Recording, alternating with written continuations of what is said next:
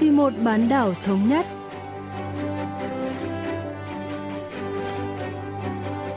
Thanh Hảo xin kính chào quý vị và các bạn. Mời quý vị và các bạn cùng theo dõi chuyên mục Vì một bán đảo thống nhất của Đài Phát thanh Quốc tế Hàn Quốc KBS World Radio. Trong phần 1 diễn biến quan hệ liên triều, chúng ta sẽ nghe phân tích về cuộc tập trận quân sự chung Hàn-Mỹ đang diễn ra. Ở phần tiếp theo cận cảnh Bắc Triều Tiên, mời các bạn tìm hiểu về tình hình thuê nhà ở tại miền Bắc.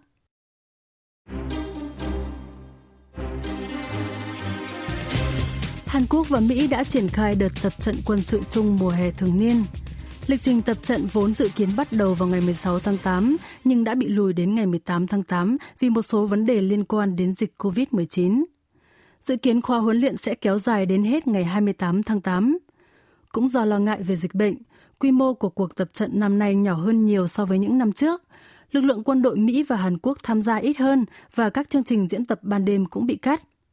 Trước đó, một số ý kiến dự đoán cuộc tập trận có thể bị đình chỉ do COVID-19 cũng như bế tắc kéo dài trong quan hệ liên triều và Mỹ triều. Tuy nhiên, cuối cùng, Seoul và Washington vẫn quyết định triển khai. Nhà bình luận chính trị Y Chung-hoon phân tích sâu hơn. 미국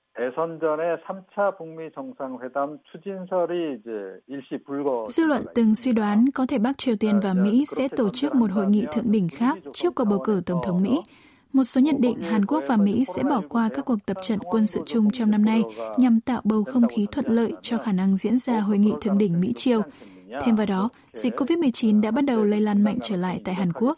Vì những lý do này, giới phân tích đã tính đến khả năng các cuộc tập trận năm nay bị hủy bỏ. Tuy vậy, hai nước đồng minh đã quyết định tiến hành tập trận ở quy mô nhỏ hơn. Tôi nghĩ quyết định này liên quan đến mục tiêu của chính quyền Tổng thống Moon Jae-in là giành quyền kiểm soát tác chiến thời chiến từ quân đội Mỹ trước khi kết thúc nhiệm kỳ vào tháng 5 năm 2022. 하고 넘어가는 편이 더 낫다. 이런 그 판단을 내린 것으로 이렇게 보입니다. Ban đầu, Bộ Quốc phòng Hàn Quốc quyết tâm tập trung vào mục tiêu kiểm chứng năng lực tác chiến toàn diện FOC giai đoạn 2 trong kế hoạch 3 bước giành lại quyền kiểm soát tác chiến thời chiến từ Mỹ. Tuy nhiên, phía Mỹ nhấn mạnh các cuộc tập trận lần này nên tập trung vào tư thế sẵn sàng của Thế trận phòng thủ Liên Hợp, bởi đợt tập trận toàn diện tháng 3 đã bị hủy bỏ do COVID-19. Hơn nữa, do quy mô của các cuộc tập trận lần này nhỏ hơn nên quân đội hai bên sẽ không thể tiến hành các thủ tục cần thiết cho quá trình chuyển giao quyền kiểm soát tác chiến thời chiến theo kế hoạch. Ông Lee Chung-hun giải thích. 전시작전 통제권이라고 한다면 전쟁 상황이 발생했을 때 Mỹ muốn xác minh xem Hàn Quốc có đáp ứng đầy đủ điều kiện để chuyển giao quyền kiểm soát tác chiến thời chiến hay không. Vì mục đích đó, họ phải tiến hành thử nghiệm trong ba giai đoạn. Giai đoạn 1 là kiểm chứng khả năng tác chiến ban đầu đã hoàn tất trong lần diễn tập năm ngoái. Theo đó, hai bên đã quyết định chuyển sang giai đoạn kiểm chứng năng lực tác chiến toàn diện trong năm nay và tiến đến giai đoạn cuối cùng là kiểm chứng năng lực thực thi nhiệm vụ toàn diện vào năm sau. Nhưng kế hoạch kiểm chứng giai đoạn 2 năm nay đã không được thực hiện. 그거를 이제 검증하는 것으로 해서 이제 마무리를 짓도록 돼 있어요. 그래서 이거는 이제 내년으로 이제 계획이 돼 있는 겁니다. Trong nhiệm kỳ của chính quyền Tổng thống Moon Jae-in, chuyển giao quyền kiểm soát tác chiến thời chiến là một trong 100 dự án cấp nhà nước. Theo kế hoạch, Hàn Quốc sẽ hoàn thành quy trình xác minh 3 giai đoạn vào tháng 8 năm sau và hoàn tất chuyển giao quyền kiểm soát tác chiến thời chiến tại Hội nghị tư vấn an ninh Hàn Mỹ vào mùa thu năm sau. Tuy nhiên, quy mô của các cuộc tập trận năm nay đã bị thu nhỏ lại và không có hoạt động diễn tập nào vào ban đêm để hạn chế nguy cơ dịch COVID-19 lan rộng. Do đó, kế hoạch chuyển giao có thể sẽ không diễn ra trước khi Tổng thống Moon rời nhiệm sở. Trong khi đó, Mỹ đã triển khai 6 máy bay ném bom chiến lược gần bán đảo Hàn Quốc. Lực lượng không quân Mỹ tại Thái Bình Dương ngày 19 tháng 8 cho biết, bốn máy bay ném bom chiến lược tầm xa B-1B mang tên Thiên Nga của cái chết và hai máy bay ném bom B-2 của Mỹ đã được triển khai từ đất liền và đảo Guam, Mỹ, bay qua bán đảo Hàn Quốc và trên vùng biển giữa Hàn Quốc và Nhật Bản trong suốt 24 giờ vào ngày 17 tháng 8. Mỹ điều máy bay ném bom tới khu vực bán đảo Hàn Quốc với quy mô lớn như vậy là việc khá bất thường, làm dấy lên suy đoán rằng Washington đang gây áp lực mạnh lên Bình Nhưỡng. Ông Lee Chung-hun cho biết. 있을 수 있는 일이긴 한데 매우 이례적인 건 또 분명합니다. Tôi nghĩ việc Mỹ triển khai máy bay ném bom gần đây không chỉ nhắm vào Bắc Triều Tiên mà cả Trung Quốc. Đây được coi là một thông điệp cảnh báo đối với Trung Quốc vì Washington đang gây sức ép mạnh mẽ lên Bắc Kinh trong thời gian gần đây. Tuy nhiên, giới chức trách Bắc Triều Tiên chắc chắn sẽ không vui vì nghi ngờ các máy bay ném bom của Mỹ nhắm vào nước họ. Có vẻ Bình Nhưỡng coi vấn đề này rất nghiêm trọng, thể hiện qua một số phản ứng gián tiếp, dù đây có thể không phải là quan điểm chính thức của chính phủ Bắc Triều Tiên. 어, 꽤나 좀 심각하게 받아들이는 것 아닌가 이런 생각이 들어요. Phản ứng gián tiếp ở đây ngụ ý những chỉ trích mạnh mẽ của một số cơ quan tuyên truyền Bắc Triều Tiên. Tân báo Thống nhất, ấn phẩm tuyên truyền hàng tuần của Bắc Triều Tiên hôm 17 tháng 8 đã đăng bài bình luận với tiêu đề Hãy dừng các cuộc tập trận quân sự chung Hàn Mỹ có thể gây ra khủng hoảng chiến tranh. Đồng thời nhấn mạnh ngay cả trong nội bộ Hàn Quốc cũng có nhiều quan điểm trái chiều về việc triển khai tập trận lần này. Tuy nhiên, các phương tiện truyền thông nhà nước miền Bắc như hãng thông tấn Trung ương Triều Tiên KCNA hay báo lao động vẫn chưa đưa ra thông tin liên quan nào. Cứ mỗi năm khi cuộc tập trận diễn ra, miền Bắc vẫn luôn tỏ thái độ bất bình. Tuy nhiên lần này, Bình Nhưỡng lại hạn chế chỉ trích gay gắt, ít nhất là trên các kênh chính thức. Nhà bình luận chính trị Lee Chung Hun phân tích. 공식적으로 뭐 전쟁 어, 설을 이제 제기한다거나 Liên quan đến các cuộc tập trận chung Hàn-Mỹ, cho đến giờ, miền Bắc vẫn chưa có phản ứng khiêu khích nào, có lẽ vì hy vọng duy trì đà đối thoại với Mỹ. Bắc Triều Tiên đang đối mặt với tình huống rất khó khăn trong nước. Rõ ràng dịch COVID-19 đang lây lan trở lại, Quốc gia này đang phải vật lộn để khắc phục thiệt hại do những trận mưa lớn gần đây, cộng với khó khăn kinh tế thêm trầm trọng do các lệnh trừng phạt quốc tế kéo dài. Có vẻ Bắc Triều Tiên đang quá bận rộn giải quyết các vấn đề trong nước, nên không có thời gian để tâm và quyết định áp dụng chính sách mềm mỏng hay cứng rắn đối với thế giới bên ngoài. Đối với Bình Nhưỡng, không nhất thiết phải gây xung đột, đặc biệt với Washington vào thời điểm này. 과도하게 갈등을 좀 조장할 필요는 없다. 이런 생각을 지금 하고 있는 것으로 일단 그렇게 추정해 볼 수 있겠습니다. Dù có bày tỏ bất bình đối với các cuộc tập trận quân sự chung Hàn Mỹ, Bắc Triều Tiên cũng khó có khả năng sử dụng lối chỉ trích gay gắt điển hình. Đó là vì miền Bắc có thể thay đổi chính sách đối với Hàn Quốc hoặc Mỹ sau cuộc bầu cử tổng thống Mỹ cuối năm nay. Giới phân tích tin rằng từ trước tới giờ, Bắc Triều Tiên vẫn luôn sử dụng lên án tập trận chung Hàn Mỹ để giành lợi thế đàm phán. Lần này, miền Bắc khó có thể chỉ trích các cuộc tập trận quá thậm tệ vì còn muốn để ngỏ cánh cửa đối thoại với Mỹ hoặc Hàn Quốc. Ông Y Chung Hun lý giải.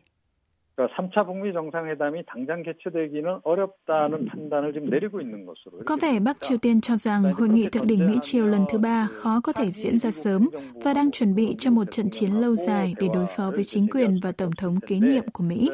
Trong cuộc họp Bộ Chính trị Đảng Lao động ngày 13 tháng 8, nhà lãnh đạo Bắc Triều Tiên Kim Jong-un nhận định đất nước đang phải đối mặt với hai khó khăn, đó là dịch COVID-19 và thiệt hại do lũ lụt. Đề cập đến những thiệt hại nghiêm trọng từ trận lũ lụt gần đây, nhà lãnh đạo khẳng định miền Bắc sẽ không nhận bất kỳ hỗ trợ nào từ bên ngoài.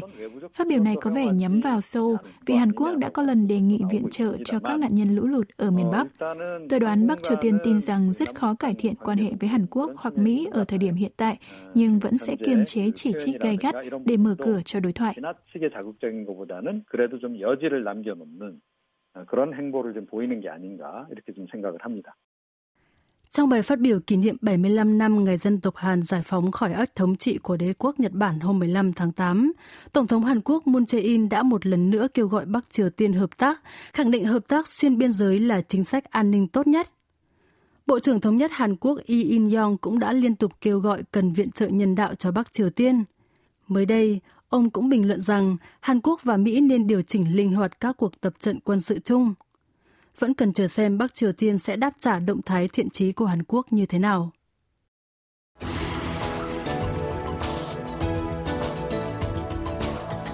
Chính phủ Hàn Quốc đang gặp nhiều thách thức trong nỗ lực kiểm soát tình trạng giá nhà ở và tiền đặt cọc thuê nhà tăng vọt. Ở Hàn Quốc, có hai hình thức thuê nhà phổ biến là chonse, người thuê đặt cọc một khoản lớn mà không phải trả tiền thuê hàng tháng, và OLC, thanh toán tiền thuê theo tháng. Bất chấp một loạt gói chính sách hỗ trợ nhà ở của chính phủ, số người tìm thuê nhà theo hình thức tròn xê ngày càng nhiều, trong khi lượng căn hộ kiểu này ngày càng ít, kể cả tại các khu chung cư lớn. Ngoài ra, mâu thuẫn giữa chủ nhà và người thuê xoay quanh vấn đề gia hạn hợp đồng tròn xê đang ngày càng gia tăng. Đó là thực trạng ở Hàn Quốc, Còn hệ thống cho thuê nhà ở ở đất nước xã hội chủ nghĩa Bắc Triều Tiên thì sao? Kinh doanh bất động sản ở đây có được coi là lĩnh vực đầu tư tiềm năng như Hàn Quốc hay không? Hôm nay, chúng ta sẽ tìm hiểu về tình hình thuê nhà tại Bắc Triều Tiên cùng bà Kang Mi-jin, phóng viên báo trực tuyến Daily NK. 한국에서는 어, 돈이 있으면 투자 가치가 있으면 내가 투자해서 그 주인이 될 수 있고 땅도 살 수 있지만 Ở Hàn Quốc, mọi người có thể đầu tư vào đất đai hoặc bất động sản và sở hữu chúng miễn là có tiền. Tuy nhiên, trong nền kinh tế kế hoạch của Bắc Triều Tiên, về nguyên tắc, tất cả các ngôi nhà đều thuộc về nhà nước. Cụ thể là nhà nước xây dựng nhà, gồm cả các trang trại và phân phối cho người dân tại các khu vực nhất định. Song điều đó không có nghĩa là người dân miền Bắc không thể xây dựng hoặc kinh doanh bất động sản. Ngày nay, nhiều cá nhân ở Bắc Triều Tiên được cho là giao dịch hoặc sở hữu nhà thông qua nhiều phương thức khác nhau, bao gồm cả giao dịch thị trường. 그렇게 돼서 개인이 어, 집을 소유하고 있는 그런 경우가 최근 연대에는 많이 있다고 합니다. Ngay cả ở miền Bắc xã hội chủ nghĩa, người dân có thể mua bán nhà ở hay lập hợp đồng thuê dài hạn. Thông thường, chủ nhà sẽ cho thuê một phần căn nhà của mình, chẳng hạn như một phòng không dùng đến và thu tiền thuê hàng tháng.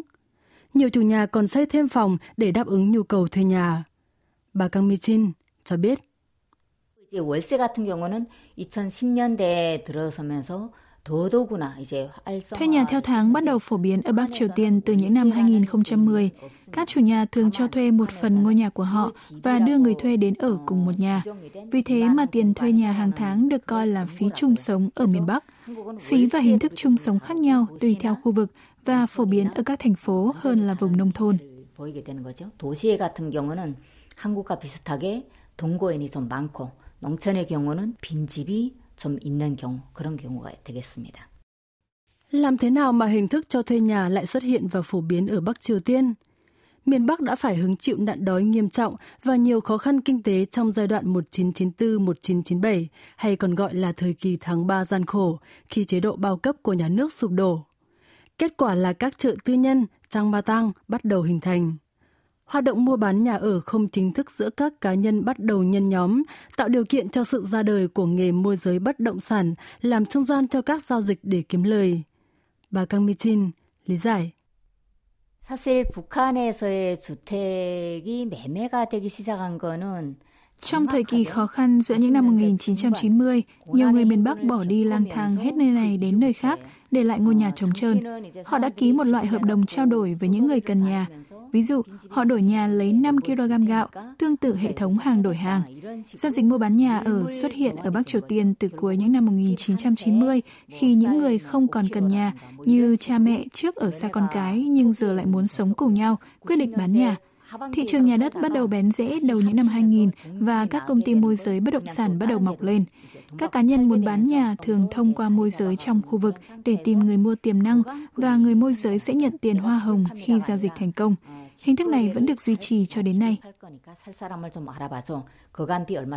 이런 식으로 이제 거래가 되면서 그 형태는 지금 현재까지 이어져 오고 있는데요.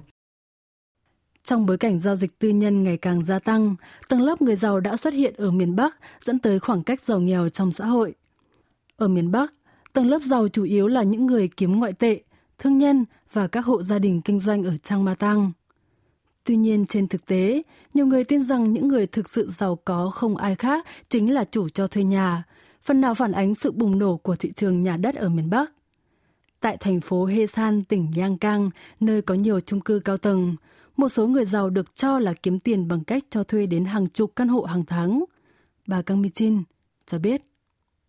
주택마다 좀 다르긴 하겠지만 제가 조사한 바에 따르면 Phí thuê khác nhau tùy từng nhà. Tôi có tìm hiểu về thị trường nhà ở Bắc Triều Tiên trong 10 năm qua. Theo tôi biết, thì một sinh viên đại học ở Pyeongseong, thành phố Đông Bắc Bình Nhưỡng, phải trả 10 đô la Mỹ tiền thuê một phòng đơn hàng tháng vào năm 2017. Đến năm 2019, con số này tăng lên 20 đô la Mỹ. Ở thành phố biên giới Hesan, mức thuê dao động trong khoảng 30 đến 60 đô la Mỹ năm 2017. Đến năm 2018 tăng lên khoảng 122 đến 145 đô la Mỹ, cộng thêm tầm 30 đô la Mỹ nếu bao gồm bữa sáng và bữa tối. Năm 2020, tiền thuê hàng tháng hoặc phí chung sống ở các khu đô thị rơi vào khoảng 160 đô la Mỹ, gần gấp đôi mức giá ở khu vực nông thôn.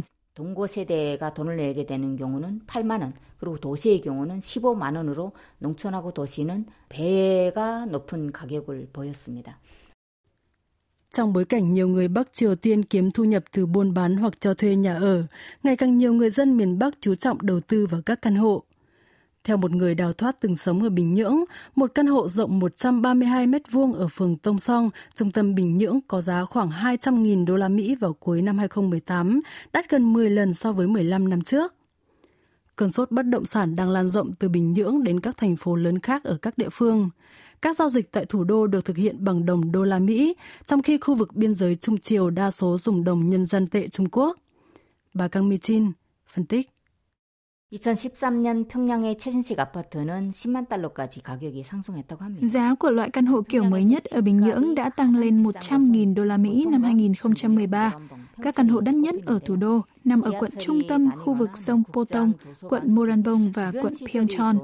Giống như ở Hàn Quốc, các căn hộ đắt đỏ ở miền Bắc thường nằm gần các cơ sở văn hóa như thư viện và dạp chiếu phim, cũng như các trường đại học và bệnh viện. Một căn hộ có bồn rửa bát, hiên nhà và hai phòng trở lên được coi là một ngôi nhà đẹp. Những khu chung cư chất lượng cao thường có thang máy. Tình trạng bất cân đối trong cung cầu nhà ở đã tạo ra kẽ hở trong nền kinh tế kế hoạch miền Bắc, khiến giới tư nhân nhảy vào lĩnh vực này ngày càng nhiều. Thêm vào đó, chính quyền miền Bắc coi bất động sản là kênh phục hồi kinh tế, khiến thị trường nhà ở càng phát triển rầm rộ. Một số ý kiến cho rằng giá nhà đã tăng quá nhanh so với thu nhập hộ gia đình, nên ngày càng nhiều người chú ý đến hoạt động mua bán và cho thuê nhà ở. Một số khác lại đề cập đến khả năng vỡ bong bóng thị trường bất động sản Bình Nhưỡng, cho rằng thủ đô đang xây dựng ồ ạt các tòa nhà mà không xét đến nhu cầu nhà ở của người dân.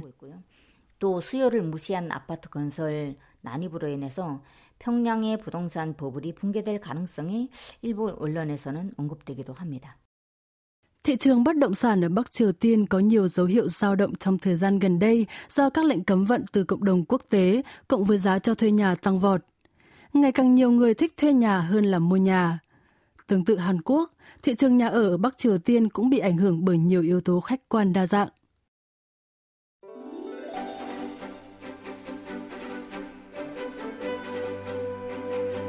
Quý vị và các bạn vừa lắng nghe chuyên mục Vì một bán đảo thống nhất của Đài Phát thanh Quốc tế Hàn Quốc KBS World Radio. Cảm ơn quý vị và các bạn đã quan tâm theo dõi. Xin kính chào tạm biệt và hẹn gặp lại trong chuyên mục tuần sau.